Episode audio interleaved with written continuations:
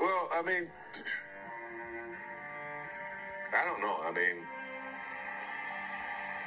winning has a price, and leadership has a price. So I pulled people along when they didn't want to be pulled. I challenge people when they don't want to be challenged. And I earned that right because my teammates came after me.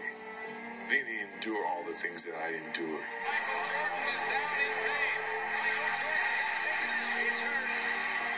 And Jordan came down hard and is injured. Well, the Pistons have moved on, but you really got to feel for this man right here. I mean, playing his heart out. Once you join the team, you live at a certain standard that I played the game. And I wasn't going to take anything less. That means I had to go in there and get in your ass a little bit, and I did that.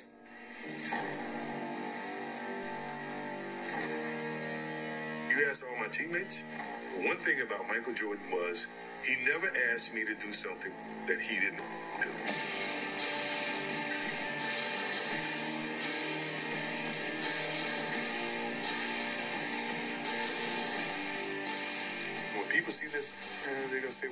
He wasn't really a nice guy. He may have been a tyrant." Oh, well, that's you, because you never wanted anything. I wanted to win, but I wanted them to win and be a part of that as well.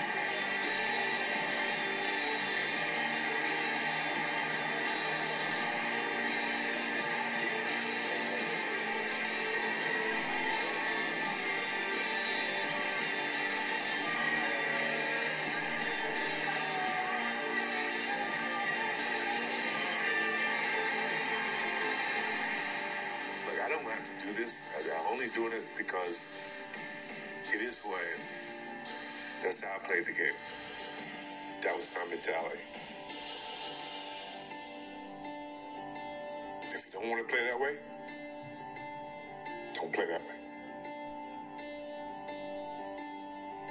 Break. That was the clip from. That's at the end of the show, right? Towards uh, towards the end, yeah. Yeah, of uh, the Last Dance, the documentary on Netflix about Michael Jordan and their. I guess it really revolves around their 97-98 season, uh, but it covers his legacy from his history from uh, really childhood, from college into the NBA, through the NBA when he took a break from the NBA, back to winning another three championships and then retiring. And uh, we're here with me and, and Joe, Joe Musselman, to talk about uh, to talk about what the, the Chicago Bulls, Michael Jordan mean to him, and what that show means to all of us, and what we can all take away from it. So, Joe, what's up? Tell us about tell us about that. Yeah, so uh, so much to say on that clip. Um, I watched, you know, every I've twilighted with this series now uh, every night and rewatched episodes in parts, mainly because it it was such an influential time for me uh, that I'm emotionally anchored with that time of my life, mainly for personal reasons, not professional reasons. Like you know, some folks watching this now are deep into their professional career and they get all amped up to you know to watch a champion like Michael Jordan talk about uh, things like leadership and things like winning and losing and managing personalities on a team and leading personalities on a team. But for me, it was it's so much more than that. Um, I watched every single Bulls game with my father, every single one, and those are the times in my life that I look back at. And first of all, how blessed am I to be able to have quality time like that with my dad and my father. Um, and you know the ups and the downs. Luckily, there weren't many downs in those six to eight years with the Bulls. They were they will they will always be arguably the best team, but only arguably to those who didn't watch them play in real time. Um, so there's and it's stamped all over that team. It's stamped all over Michael Jordan that he is without a question the greatest player that has ever walked on the court. Um, and it's beyond bias at this point because I've looked at it. You can look at things like numbers, but we all know that the CEO that brings in more revenue does not make him the better CEO. It's it's as plain as day for me. So there may be people that outscored him in seasons, and there may be people that had more triple doubles than he did in any given season. But we all know that numbers don't quantify leadership, and numbers don't always quantify greatness. Um, so you can have two CEOs that bring in the same revenue every year, and one is known to be the greatest, most liked CEO, and the other one is hated, but yet the numbers are the same.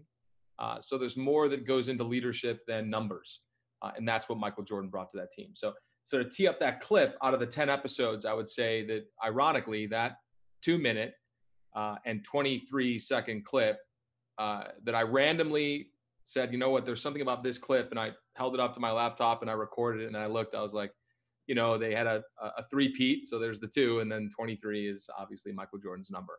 So I thought that was ironic. Um, but I've broken down that two minute and 23 second clip to the word, to the letter, and even researched nonverbal cues and signs and uh, pulled up interrogation reports about what certain hand gestures mean or don't mean and what face. I mean, I really got into it, man, because I don't have the skill set to look at that as an interpreter of nonverbal language like a CIA investigator and can just read what's going on. So I had to do a lot of research on what certain gestures meant. And uh, he, there's also a, a, point in this clip where he changes tense, uh, meaning the whole clip he speaks in the past tense, and then in the very last part, he switches uh, and speaks in a present tense. Which what does that mean? Why did he do that?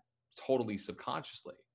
Uh, so, anyways, I, there's a lot to go through here. Uh, as you can see, I have goosebumps talking about it. I, I had this conversation a few nights ago with a, a very close friend and, and an exceptional leader uh, from the SEAL teams, and we had a great conversation about what he took away from that. Uh, so, I'd love to have this conversation with you. Yeah, same here. Uh, so just for starters, um, so everyone's so everyone's on the same page. Uh, this show ran from April, mid-April to mid-May uh, of this year, 2020. So uh, you know you've probably seen it because you didn't have anything else to do, and uh, and we're also so I remember watching the Bulls as a kid on TV on a little like 13-inch TV, and you can't even tell whose number is who because it's so low resolution. It's for right. HD TV and everything. And just watching Jordan play, you know, I was a little kid. I was when they won their last championship. I would have been 12. Uh, so it's just it, it, was a special thing to get to watch. I remember when he went to go play baseball. I remember when Space Jam came out. I remember uh, when his father was murdered, and uh, and I remember the the saga of of Michael Jordan. But I, you know, now that I'm older and I watch this uh, documentary back and you hear him talk about it and you and you watch the games. One thing that you know you would you would believe that your memory you know how your memory lies to you and you remember things bigger than they are? Like do you remember when you first moved to a new city how big that city seems and how lost you are in it? And then after a while you, it gets smaller and smaller. Uh, that's right. but you know watching jordan that's not how i felt. Like he, it was it, it my memory it was the opposite. I remember it less like the way like that man can fly. Like he can yeah. he can fly through the air. He he hovers in the sky. He dominates mm. in ways that like you would imagine you would you would think your imagination was playing tricks on you. Your memory was playing tricks on you, but it really was insane. And uh, that's right. And and you know I'm getting goose. I, every episode had me choked up, goosebumps, wanting to go do something. Like I wanted to go right. to go like be active in something again, uh, like like competition. You know mm-hmm. which I mm-hmm. haven't done in a, in a long time. Uh, just watching that, it, you know, it just is so invigorating. Um, well, the greats, the greats do that, right? So let's think about this for a second. As a culture, the world every four years becomes enamored with sport, right? The Olympics, you watch the Olympics, and the greats make it look doable. So, you know, you think I mean, for Christ's sake, uh, curling. You know, you're like, it can't be that hard. It's it's that hard. I've tried. It's it's that hard. I looked like such a fool. And you think those people like frantically, you know, sweeping ice. Oh, there's no athleticism to that or strategy. It's like, yes, no, there there really is. Um, and it was that way with the greats. The greats do that. You want to paint like Picasso. You want to fly like Michael. You want to be like Mike. Like the the the greats instill this they make it look so easy and fascinating. But what we don't see, like we see with Michael, you know, being raised in a, in a very competitive household with a, what you don't hear much about, uh, you know, his, uh, his sister uh, Raz. You don't hear much about his brother who was in the army for 30 plus years. Um, you don't hear about the, his mother and father who were um, driven by morals and values as parents in in at that time, which was still a very kind of racially charged North Carolina. Um, but they led with values and hard work and don't let anyone tell you you can't do things. So there was so much of the parent story that resonated with me as a child because they sounded like when Michael talked about his parents, they sounded like he sounded like he was talking about my parents. And as a child, to to say, you know, Michael's talking about his par- his parents and his sister. My sister was a huge driving force in my life and my competitive spirit. Like she was four years ahead of me in everything. So she had a real upper, you know, upper hand in in basketball. Even growing up, like trying to beat my sister in basketball was a challenge for the first six to eight years of my life until I was like eight to nine years old. Uh, could I actually beat my sister in basketball? It took a long time, man. Uh, so I, I, saw the uh, kind of the associative, uh, the like how he would always talk about his parents and his family being such a driving force. I was like, my family's like that so I, I could be like Mike too, right? Like it, it, didn't have to be about basketball. It just had to be about life. Uh, so he was influential in planting a lot of seeds uh, early in in my childhood that made me understand competition differently. That made me understand myself differently. That's what this. So that's what we're really here to talk about. I think that's what this show is really about. You know, whether I guess it's how you look at it. I guess it's perspective. But when I watch something like this, I I, I, always tend to try to figure out how I can associate it with my life or with uh, the bigger meaning behind things, not just what happened, but what the meaning behind what happened is. And for me, it all starts with uh, something that happened early on in the show where Michael Jordan talks about his first season with the Bulls, and they're like the the traveling cocaine circus or whatever and they're mm-hmm. they're out partying and he's at a hotel and he goes up to as a rookie and he goes up to the room and opens the door and they're in there with you know drugs and drinking and women and uh, and he shuts the door and leaves and goes downstairs and talks about how he was kind of a loner from that point forward but mm-hmm. it's that's a to me that's a pivotal moment to make that decision when when you're that your your peers who are senior to you are doing something and that you don't agree with because you're there to play the game to be the best. You know, you he's already so single focused, single minded focused on being the best player in basketball uh, that he won't he, that he turns away from that from his team, who he knows is doing the wrong thing, in the sense that it's not going to get him any closer to his goals, uh, mm-hmm. and leaves and decides to be an outcast in in that sense. Uh, yep. And, and yep. set and set the standard like no, that's not what we're doing. That's not what I'm doing. I'm here to play basketball. You know, it's funny you that resonated with you because that totally resonated with me, and here's why. Because I, I, I most likely no, I can say with absolute certainty, I would not have been able to do that at his age. Not a chance. To be dis- to turn down, to be disciplined in moments of distraction, um, is a really hard thing to do. You know, if you want to get really deep about this, there was a study uh, that was done about they broke down percentages of population of uh, 19 uh, the 1930s population as the rise of Hitler was happening, and the onboarding and uh, I mean he he didn't just he didn't just rise to power on accident. He was able to convince tens of millions of people that this was a great idea. And so lots of people now, it's easy for us to say, "Oh, I would have never have done that." Well, statistically, yes, you would have. You absolutely would have. You would have supported a movement like that, especially in the time and in the culture. And, you know, coming from a place of Europe in that moment in history, you statistically, you would have done that. I would not have been able to walked out of walk out of that room, close the door, went back to my room and just said to myself, well, it looks like I'm going to be kind of doing my own thing. I would not have had the courage to do that. That type of discipline over distraction is why the greats are so inspiring. And and it let us a glimpse it gave us a glimpse as to how he lived his entire career. Some of those behind the scenes that we saw that's why i was so obsessed with the last dance for like a year now. I've been waiting for this thing to come out. Um, it's like a window into a time in my life that I had never seen pulled together in such a kind of fantastical way. Uh, into the background of that team that impacted my life in such a big way. But I would not. That's why it resonated with me. Is I wouldn't have had that type of courage at that moment in my life that he did.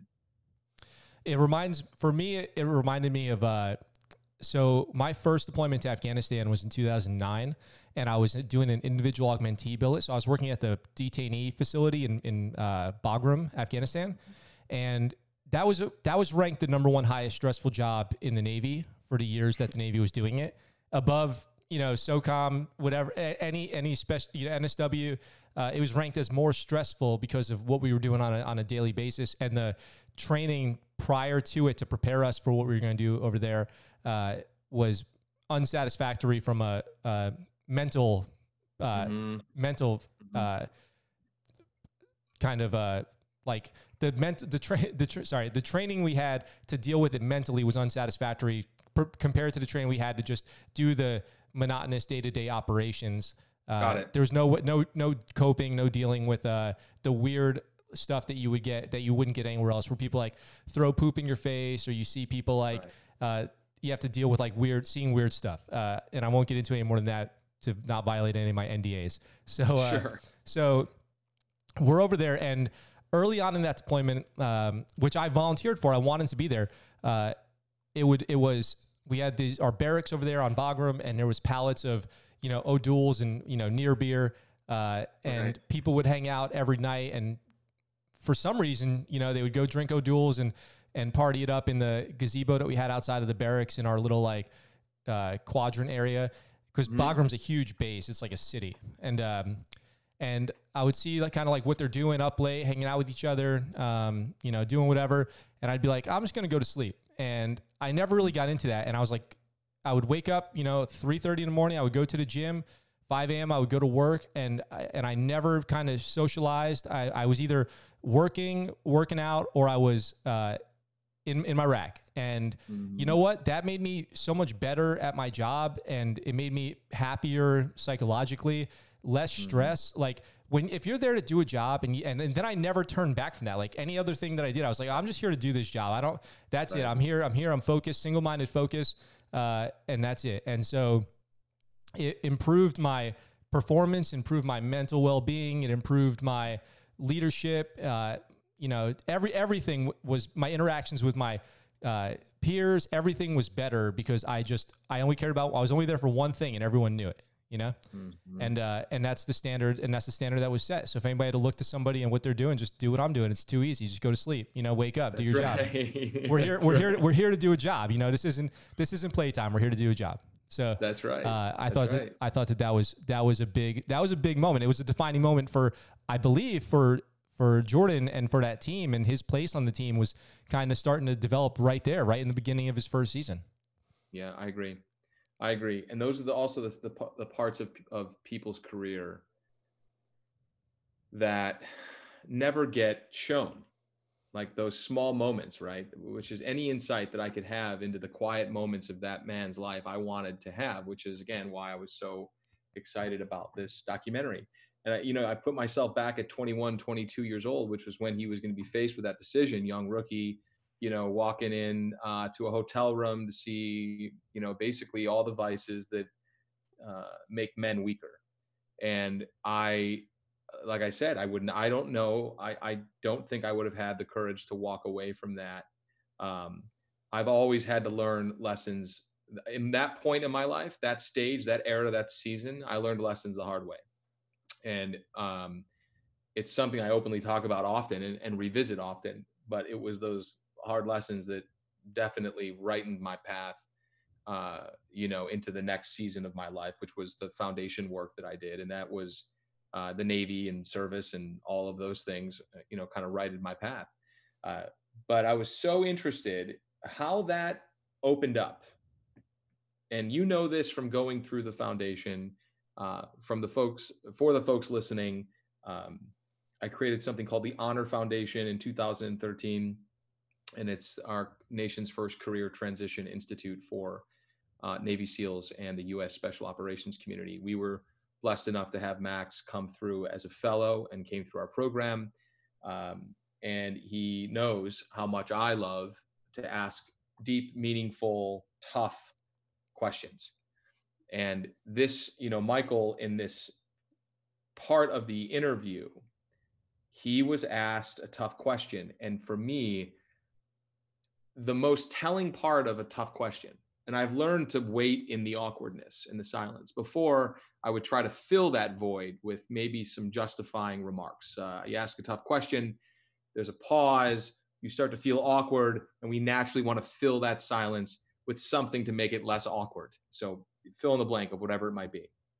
But the person who asked him this question was smart enough to allow the pause to happen and then let Michael take us where he went, where he wanted to go with that. And that's also a big part of even running a podcast. It's like, I want to ask questions and then I'm going to sit and I want to be silent and, and see where they take it. Uh, anything I do will take them off of their path. Anything I say or a movement, it's like, how still can you be to get the true remark from that person? And the interviewer asked Michael, Has your success come at the expense of being perceived as a nice guy? And, you know, he verbal filled a bit, was like, Yeah, you know, um, winning has a price. And he went right to it, right? His gut took him right to four things. He said, Winning has a price, leadership has a price. Those two comments alone he starts to kind of justify for folks who may be watching this because he gets who the audience is, right? In this two minute and 23 second clip, it's like he goes through this internal journey of his life of leadership and winning at all costs and competition and just he was a ferocious lion of competitiveness and this whole answer is kind of a a, a, a no shit true moment where he starts to go through, you know, the justification really on why he was the way he was. And then he followed up with two things after that that struck me. He goes, I pulled people along that didn't want to be pulled, and I challenged people that didn't want to be challenged. Um, his segue then talks about, I earned that right. So let's just talk about those four things real quick. I think this will be fun. Yeah. Winning has a price, leadership has a price. Both true statements. And in my last conversation that I had about this, um, you know, he brought up a great point. He said that yes, he agreed. No truer statements than winning has a price and leadership has a price. And then he brought up a word that I thought was very interesting. But it's it's how you implement your leadership that will determine the price paid. And I thought that was fairly profound, right? So he wasn't necessarily complaining about the price that he had to pay. He wasn't complaining or even arguing the fact that leadership, of course, has a price. The amount of discipline that he had has a price. Um, pulling people along that didn't want to be pulled, challenging people that didn't want to be challenged all of that, he's not like having a problem with that. What he's really thinking about is, could I have implemented that differently? And I think we all, any of us who have ever been in any leadership position, we know that there was a price. I have I have more disappointments in my own leadership than I've ever had about any of what anyone would call a success. No question. It's like how did I how did I not see it then? Like how did I implement it that way or with such a a harsh fist uh, or um, just not with you know more empathy or whatever it might be.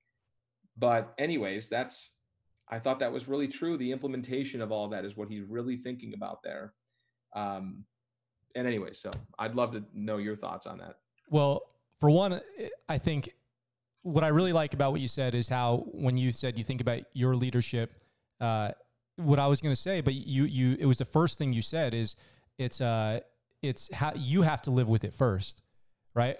So you yeah. have you're the one yes. who has to live with the price of your decisions and that, you know all and that, not just leadership everything in life it's not it's not like you said you know and i did those things and people didn't like me it's Mhm. you know how do you how do you accept what how you did it? You know like you have to reconcile like man i can't believe that i did that. I was back then like i wish i knew then what i knew now or i wish i could go back and do that differently. It's funny because that's what really that's what we really think about right? That's like it's it's our it's our internal kind of conflict with uh with with our our decision making uh which i i look at as i've always been someone who since childhood i've looked at things as like I, I call it absolute acceptance. Like if something Mhm. happens, you have to accept it immediately and completely, and that's the only way that you're going to move forward. And sometimes you have to accept that you did something bad, and uh, and if you you know wallow in guilt, uh, Yeah. then you'll for one you'll never make up for it. You'll never do anything right as a result of it,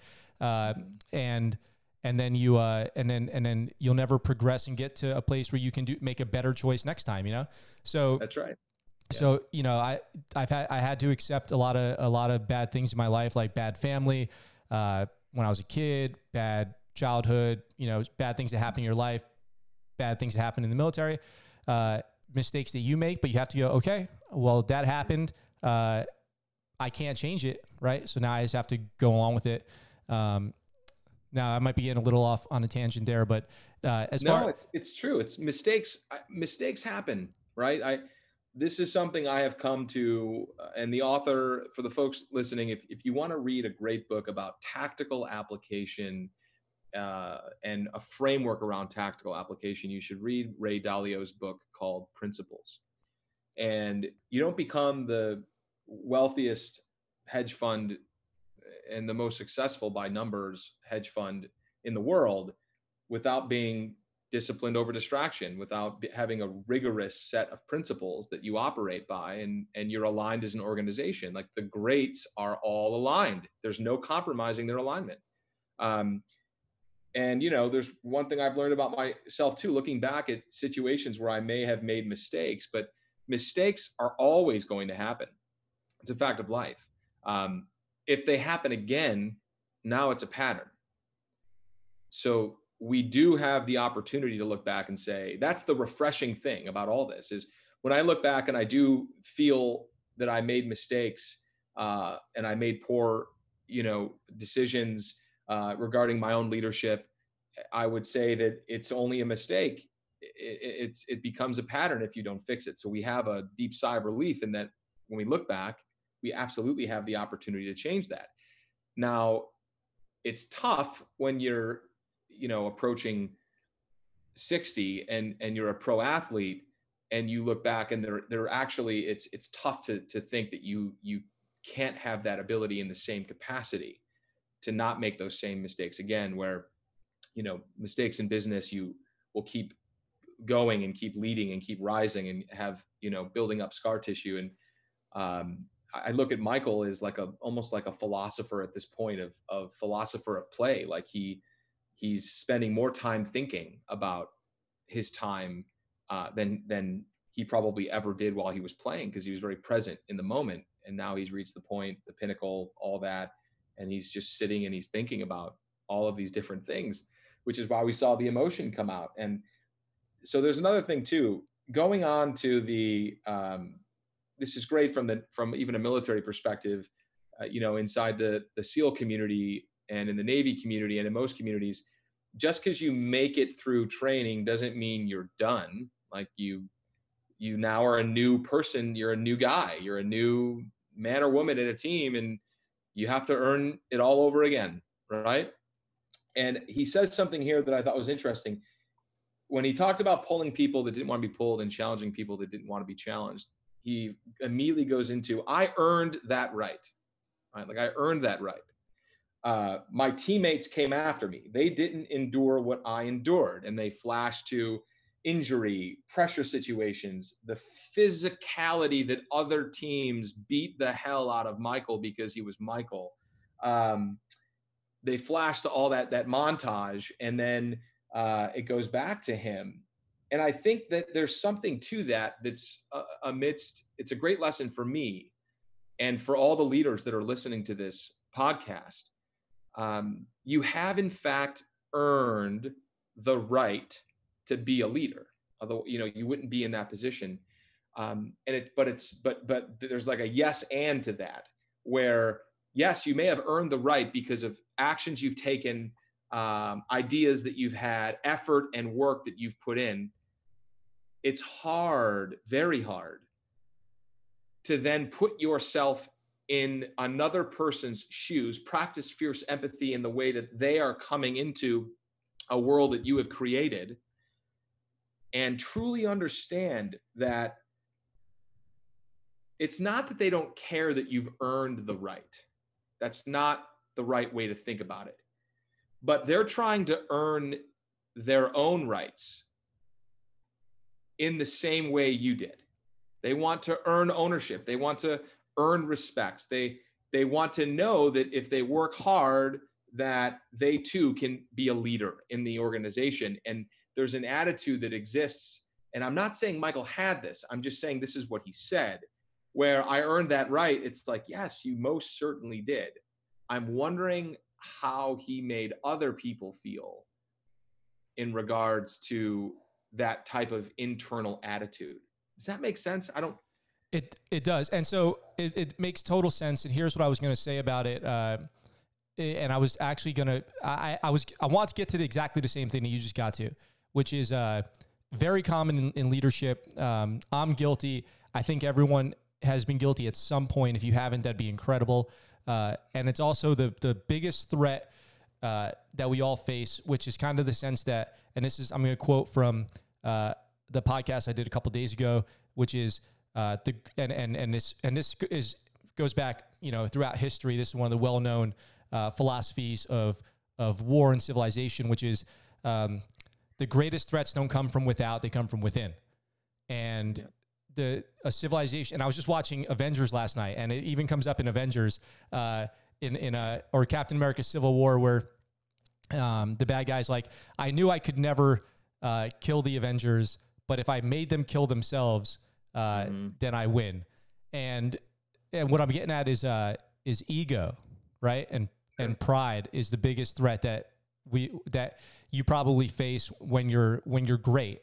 You know, when you're great, truly great, the biggest threat is yourself uh, because you've you Michael Jordan in this case. So Michael Jordan, uh, the way he acted, the way he played the game, the way he believes. It's like you know that old saying too.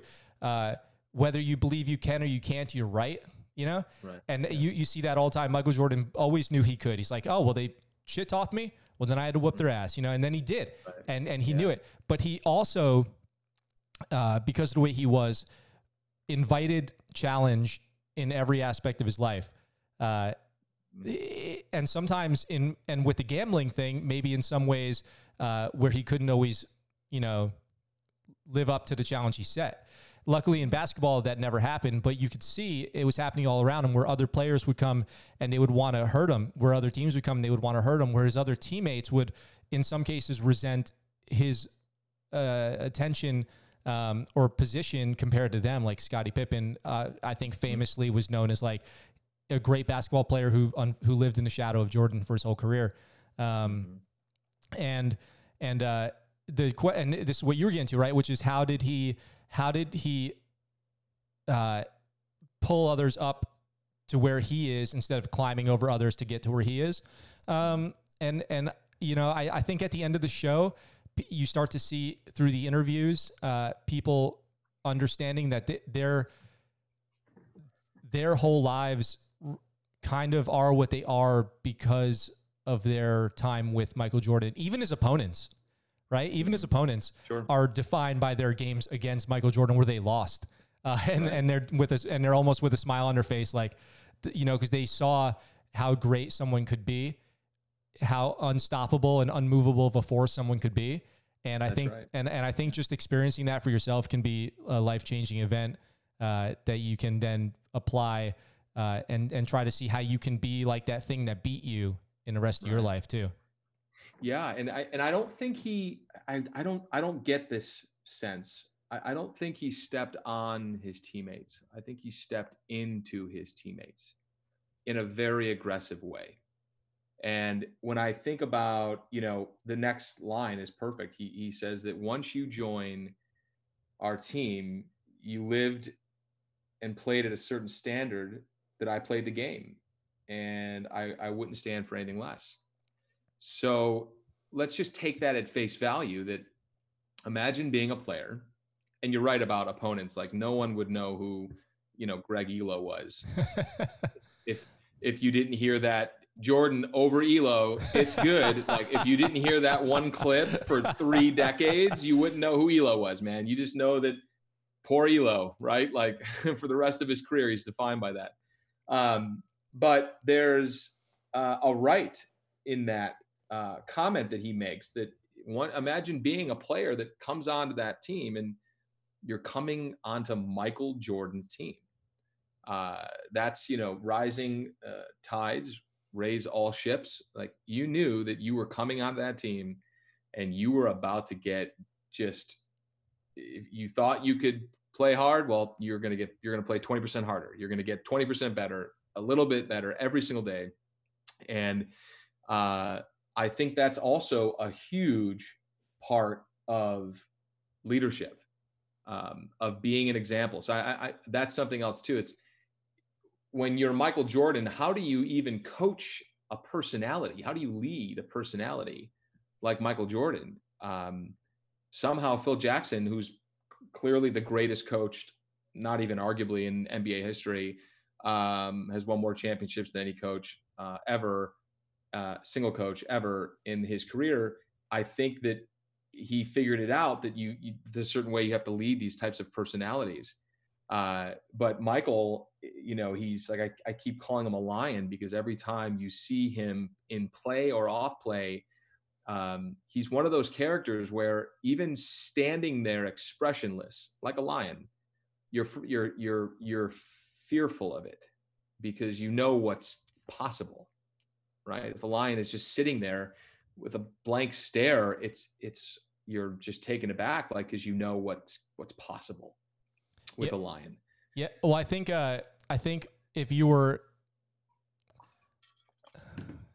yeah. So I think using the lion as an example, uh, you might come face to face with a lion, and the lion doesn't care about you because the lion has already won just by being the lion and you know you and you know you've already lost, right? Right. So, immediately. Like there's not even a and so like if I were to like, you know, challenge the lion, then I'm going to lose badly. Right? So when people would step into the sphere of challenging Michael, they would lose badly. Um uh, like a lion loss, they would lose bad. They'd lose everything. Like that whole scene of poor Toni Kukoč, like when Toni oh, thought yeah. he was something special, like that poor sob man. Um, he he left and went back to his league and was like, I am not ready for the NBA. I will tell you that. Um, but you know, there's a part in that of leading by example, of of kind of being that you know that lion and and also like he says that you ask my teammates one thing that they'll always say is that you know, one thing about Michael Jordan was he never asked anyone to do something that he didn't effing do himself, right? Um, I, I, that's a big part of leadership too. Uh, and again, I'm not. I, I I admire him for almost everything that he accomplished. And so for me, I'm I'm more or less, you know, Michael, if you're listening to the scuttlebutt right now, um, I want you to know that there's. I, I would be cha- you would be, you would be challenged to find a bigger fan in all that you did for a city and for a world that didn't even know basketball that knew it once Michael Jordan played the game. And uh, that's what happens when you're great. And there's a tremendous amount of responsibility that comes along with that. And not to mention, there was a part in that uh, episode, or just one of the episodes too, where Dennis Rodman was talking about like, we don't get paid these big salaries to play basketball, to play the game. We get paid these big salaries to deal with all this other BS right? That we have to put up with. We're sacrificing our lives, our names. Like we can never just go places. Like that's why they have to pay us what they pay us. I thought there was something really true to that. Um, that you lose it. You, you, it's like you lose a self, you lose an identity because you gain one that's incredibly public. Like you never can be private. He, Michael Jordan can never be a private citizen from the moment he put on basketball shorts, and he received everything that he wished for that's the crazy part is like he you know oh woe is him but it's all re- relevant you know it, throughout this whole thing, I'm not sure if Michael Jordan would consider himself happy right now. I don't know. I don't know. And that's weird to think about that you, you can become the greatest of all time. And I'm not sure why when I when I saw him throughout the series, there was you know, it's there's a sadness in his face. I don't know where it comes from. I could be totally wrong. He'd be the happiest person in the world. I don't feel that way. I don't hear it in his voice. I don't see it in his eyes because it's like, what's the difference when you see, um, you know, a, you know, a, like a, a, an animal that's in the wild versus an animal that's in a cage. Like it's that that to me is what I pulled away from his this this whole series is um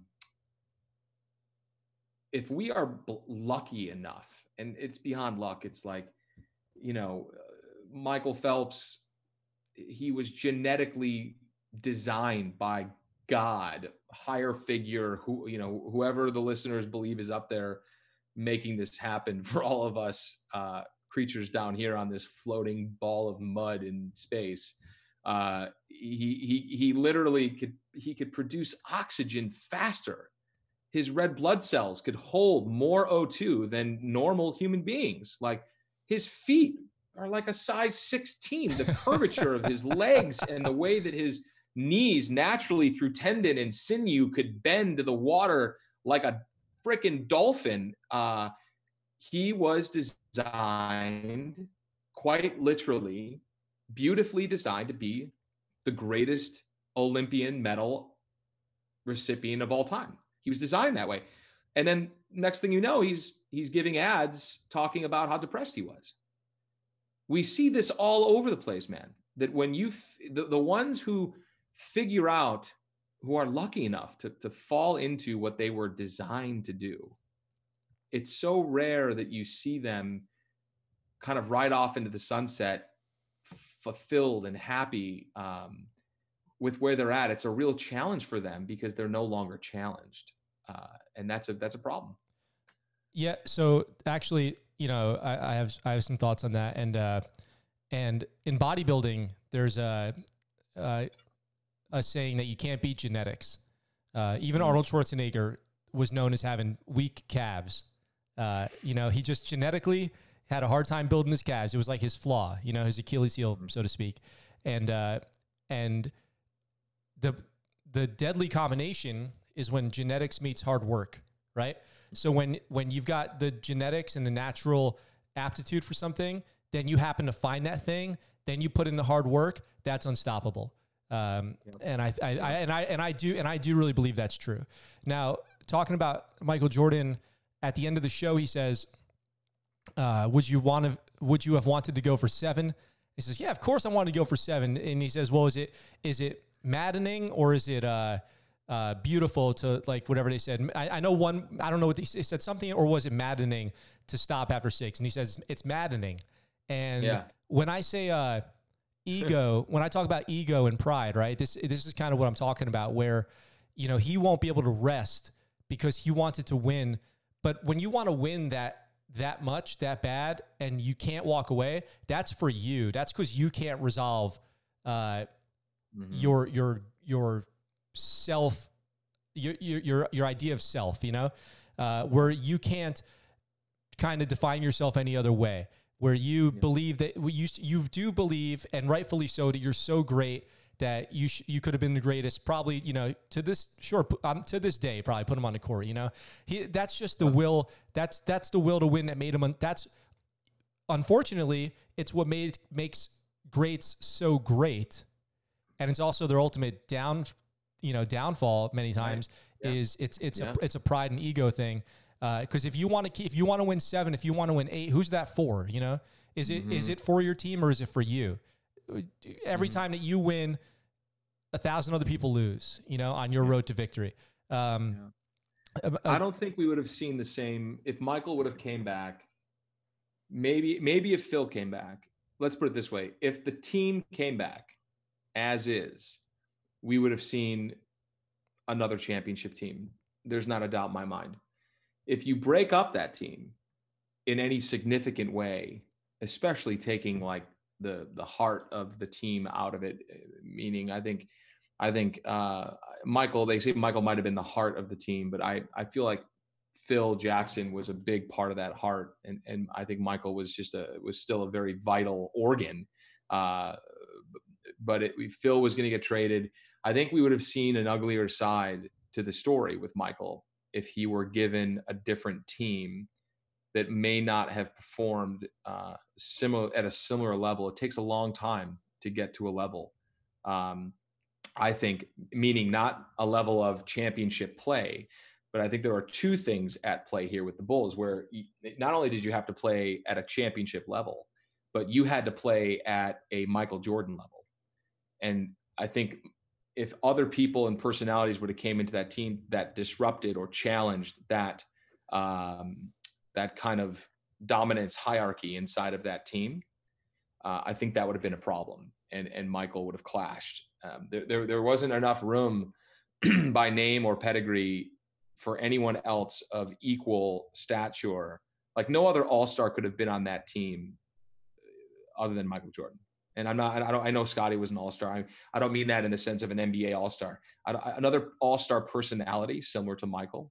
Um, I don't know if it would have worked. Which is why we see all these champion championship recruiting going on to get all these personalities on the team, and they don't win championships.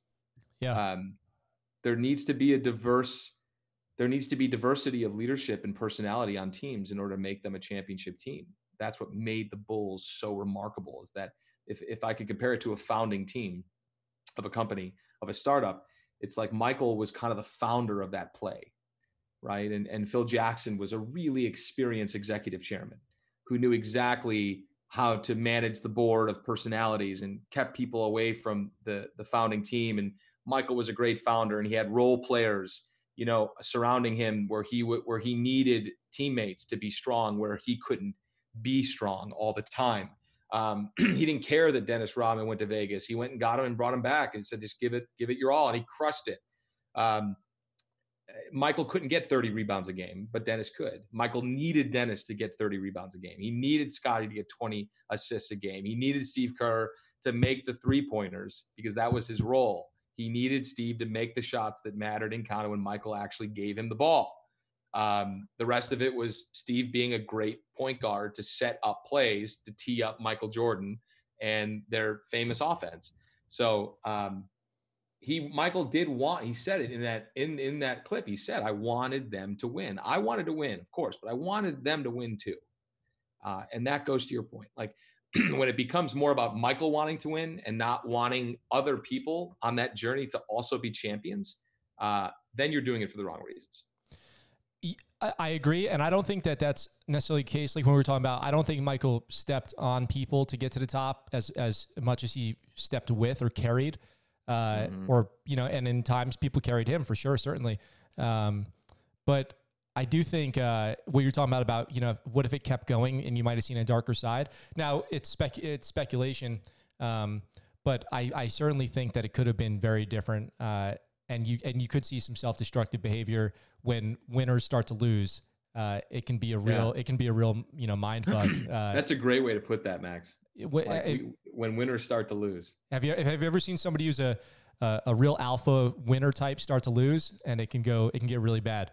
Uh, you can start to see some really really uh, crazy behavior, some mentality mm-hmm. shift uh, into a into into you know a dark place you know where i've seen people willing to do anything to win uh, mm-hmm. and then if i've seen people lose to friends who then they get mad at you know and storm off because uh, they just don't believe that they should lose and what's that mean that means that your friend should lose you know like I, am right. just saying this is just something i've seen you know many times in, in my, my own life uh, so for me i think uh, i repeat this to myself often it's just something i say to myself is uh, you can't keep it which is uh, so I, I apply. Mm-hmm. You can apply it to anything. A- anything. Your your clothes. Yeah. Your your shirt. Right. You can't sure. keep it. Uh, one day you're gonna leave this planet, and you can't keep anything. You can't keep mm-hmm. your house. You can't keep your car. You can't keep your money. You can't keep your friends. You can't keep anything. Anything that you love, there's only one way to keep it, and it's to kind of keep it going through the world. You know, you kind of got to give it away. anything that you want, the only way to keep something is to give it away and keep it going in the world, or else it just dies with you. Uh, and I think that being a champion is like that, where you can't keep it. You can't be the best forever. But what you can do is you can make the next best person. You can enable the next best person. You can get out of the way for the next best person, train them. So, one thing that J- Jordan does in the show, I think there's one clip. Uh, I wish I had the exact quote for the clip. Is uh, he's playing against somebody? I think it's the guy who said, "Oh, you're Jordan, huh? You're you're the you're, you're the man that everyone Yeah, says you are." And he goes, "Well, you know, I'm I'm going up on a court and I see I can go left, I can go right, I can fade. And he's kind of saying all these things he knows he can do because he just sees things that other people don't see. Right? He mm-hmm. just he sees it. He sees the future because he's done it. He understands the game so well. He understands his specialty so well that anything that any scenario that could happen, he's already played out in his mind. He knows exactly how it's going to happen because he's done all these mental rehearsals. He's played all these games. Maybe you don't see if you're listening, maybe you don't see things like that. I would say find the person who sees things differently than you and find and latch onto that person and learn what you can from them. Because there's always that one person who just can kind of see almost like predict the future of what's going to happen. And you're usually right because they just have an understanding of the psyche of the game or whatever it is, Yeah. uh, the job, and they just know how people think and how they act. And uh, I think everyone has something that they're like that with. If you, and if you whatever you're doing, if you're not the person who has it, find the person who has it and kind of see what you can learn from them. It was obvious Michael had that. and and you you brought up a great kind of philosophical point and one of my favorite uh, one of my favorite sayings or phrases that's taken away from stoicism is uh, memento mori. Have you ever heard of memento mori No. so memento mori translated like directly uh, translated directly into english is um, that remember you, you you must die right? So it's and it's not it's not designed as a phrase um, you know pardon me. It's not designed as a phrase to be morbid or promote fear but it's supposed to kind of inspire motivate and clarify something that you know we see all the time that everything comes to an end. Everything comes to an end. And there's something calming in that right? And and a compliment that was paid to michael throughout that show and i forget who paid him. I think it was a journalist but he said michael was always in the moment. Yeah. that part struck me. He said he was always present. Like wherever he was he was always there which you can't say about 99.9% of people walking around is max and joe right now are sitting here having a, a great conversation about things that matter um, and diving deep into into questions that we ask ourselves and that we ask of others. Um, and when to think of a professional athlete uh, stellar athlete like michael who was always in the moment when he could be so many other places that's hard to practice. That's hard to do. Um, and so maybe that's also the downfall is that when people begin to truly live in the moment you begin to realize how fleeting these moments are. And it could be overwhelming um, even more overwhelming than not being in the present. And all of a sudden it's 30 years have gone by and uh, you've been focusing on the wrong things. And now you're you're rushing to give back and contribute to a world that doesn't want your contributions any longer. I mean i saw it in philanthropy all the time. Um, you know there's a reason why uh, i just i would imagine a world like thinking of michael and, and how he ended this I, I, it made me sad to think that at the end of that segment to get into the nonverbal a little bit like he you know he sat back and he put his palms up like this and he kept saying you know look and anytime anybody says or opens a conversation off with look it's it's you've you've had it. You've reached a certain point. Um like never do you answer the phone you know with your mother and be like look i love you mom okay? I love you. Like it doesn't it just doesn't go like that. Uh, but he's like look i don't have to do this. I'm only doing this because it is who i am. It's how i played the game. That was my mentality. And the whole time he has his hands up which like none of us need to be experts in nonverbal that if you were walking into someone and they were like doing this it means stop and then quite literally you do more research on it, it means I've had enough. Stop. I'm getting overwhelmed. Uh, I can't talk about this anymore.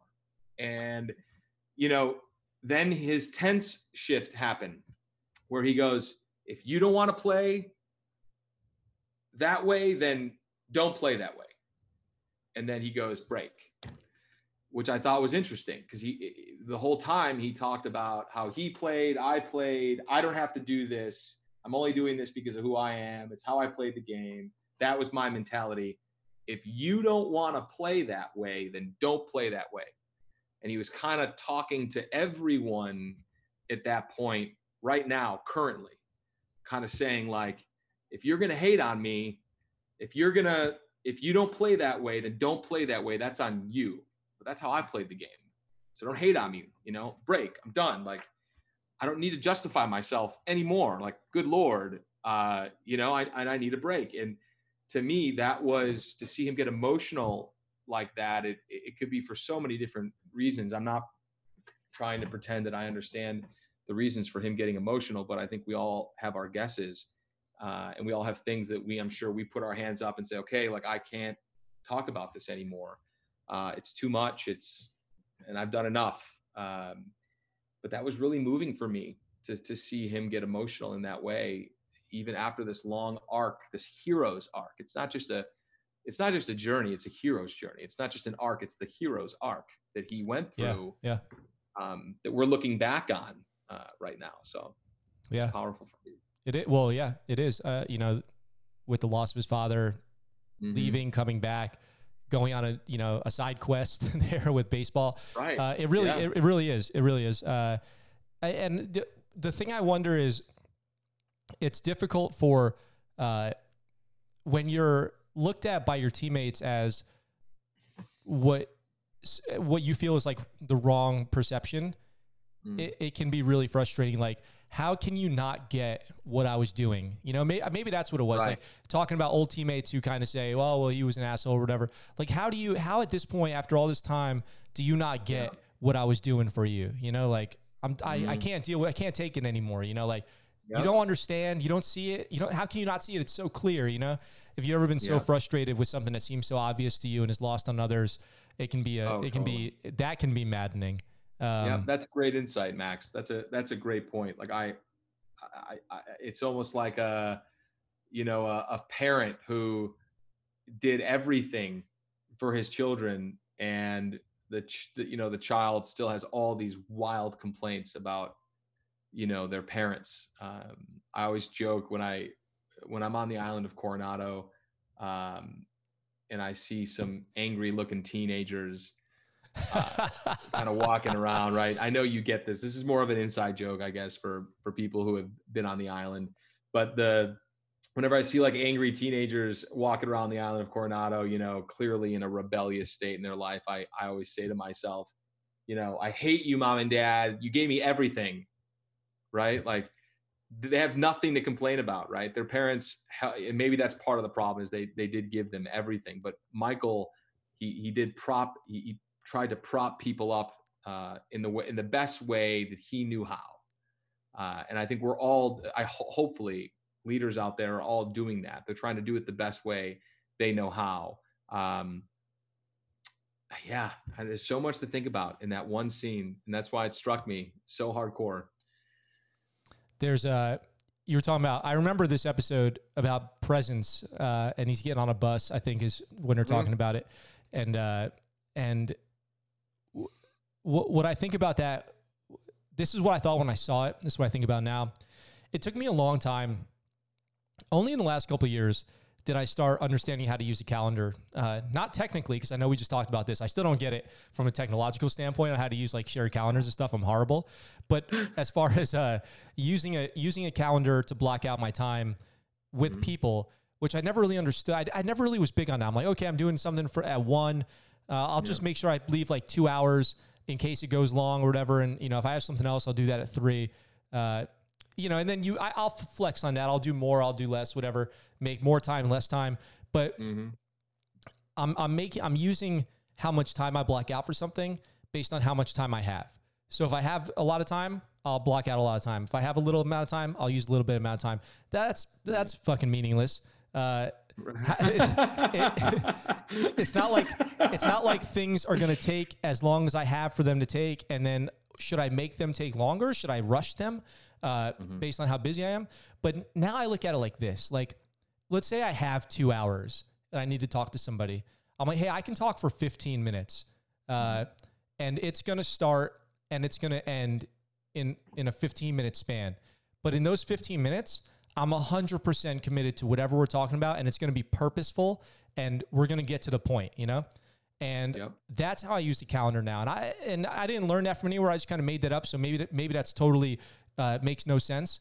But if I just use whatever time I have, you know, because I have it, that's that's purposeless. But if I say, mm-hmm. hey, in 15 minutes, we have to resolve this, like, what are we talking about? Why are we talking? Uh, let's get to the point. If we need to talk more, let's figure out another time to talk, collect your thoughts, we'll talk again. Uh, and then that's it. And then that's how I'm using my calendar now. And it's the first, it's the only time that using a calendar ever made sense to me was to use it that way. You know, we mm-hmm. used to mm-hmm. have, you know, you'd have meetings at work uh, yeah. for no reason and you go on for two hours and everyone leaves and nobody does anything. Uh, yep. Or can we sit down for five minutes with a good idea of what we're here to talk about and get it done? You know, That's does that right. make any sense? That's right. Oh, 100%. Um, it took me a long time to understand that. And I learned it through through hard working my way into successful people to have conversations with them and realize that in the beginning I, I took offense to the directness and to the I, I, I have 20 minutes 15 minutes and in some cases i have 10 minutes or in one case, I have eight minutes in front of an elevator. Um, so like that's a real story. Uh, someone that's very important and and amazing, and I I he's remarkable, and I admire him. So uh, I, I would take the eight minutes. But the um, the the point is, you know, I had a recent call with a very successful nonprofiteer uh, who I admire, uh, very young, 26 years old, uh, but created a organization with a 20 to 30 million dollar uh, a year um, in operating budgets for a nonprofit. And so very successful. He's created quite a mission uh, and i believe in it. So uh, when i got in touch with him because i'm gonna uh, i'm gonna raise some money for the organization later on this year and uh, he said hey I, I, have to i have to go in 10 minutes. Um, i have another commitment. Um, and right there i thought to myself I wish I had the courage at 26 years old, starting the foundation, to get on the phone with someone and say, I, uh, I only have 10 minutes because I have another commitment uh, to someone who wanted to raise money for my organization. Like I just, I didn't have the courage to do that. And I also hadn't come to the conclusion yet at 26 years old, the value of time, not my time. There's a big difference there. The value of time, not my time. And it took me a long time to understand that.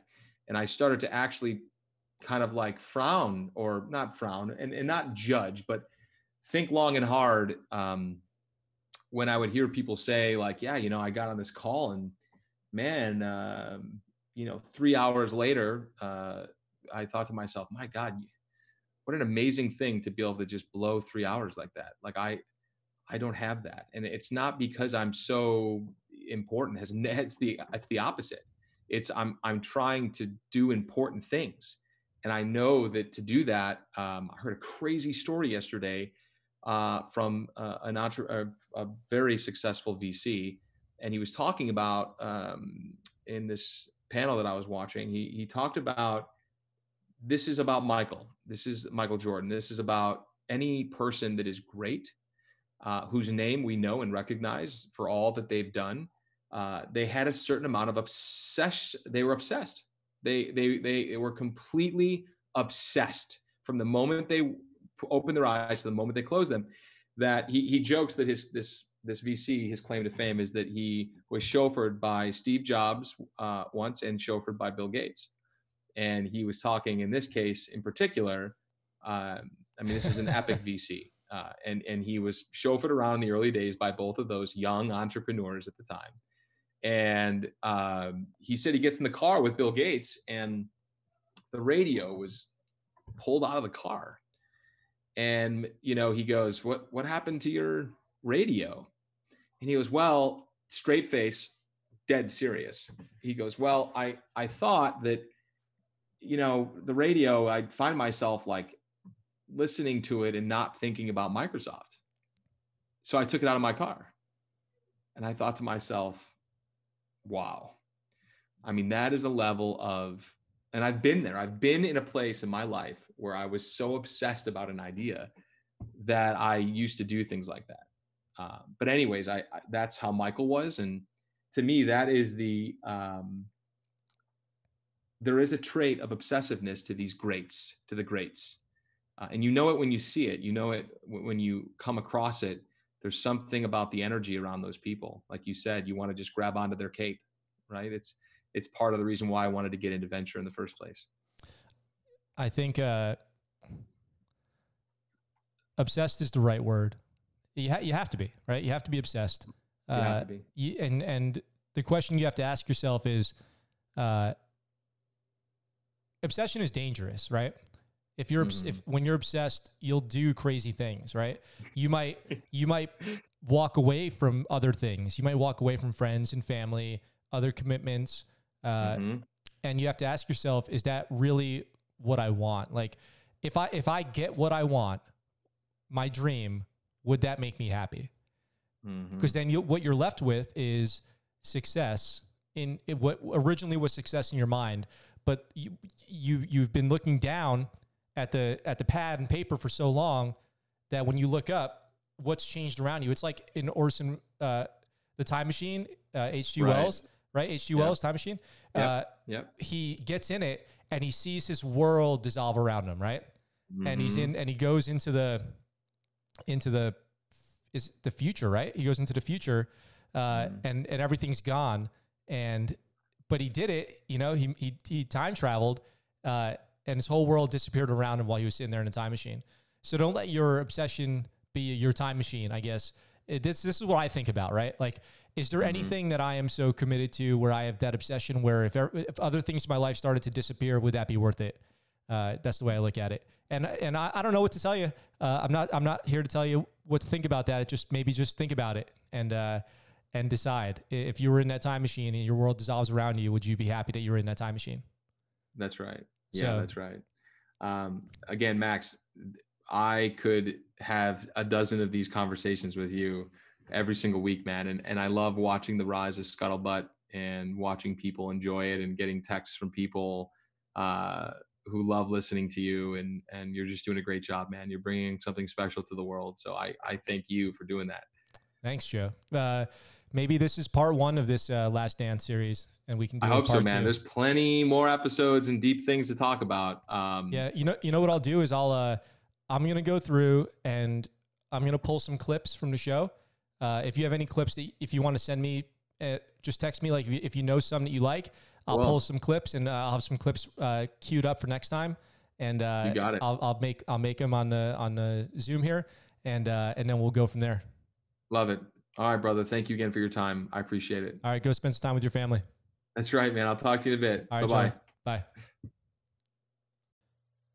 Hey, do my outros suck? I'm not sure. I don't know how to sign out of these podcasts. It's something I'm working on. Hey, I just wanted to thank you guys for listening to that episode. It was really fun to do. I hope that you enjoyed it also. If you haven't already, go ahead and subscribe to this podcast so you can listen to all the other episodes. There's tons more episodes already available and more coming every week. If you haven't gotten over to YouTube and subscribed over there, please go ahead and do that. It would uh, mean a lot to me if you did. There's all these podcasts are available on YouTube as well as a bunch of other content that you wouldn't find here in the podcast. If you're looking for ways to support the show, you can head over to anchor.com, subscribe there, and you can do monthly contributions if you choose to. If you'd like to see this program grow and support, then uh, that would mean the world to me. I, I just I just want to say thank you for listening. Uh, re- feel free to reach out to me anytime via our social media or email, all at the Scuttlebutt Show. Emails the Scuttlebutt Show, gmail.com. And I look forward to talking to you guys very soon. And let's go ahead and listen to another episode. All right. Bye.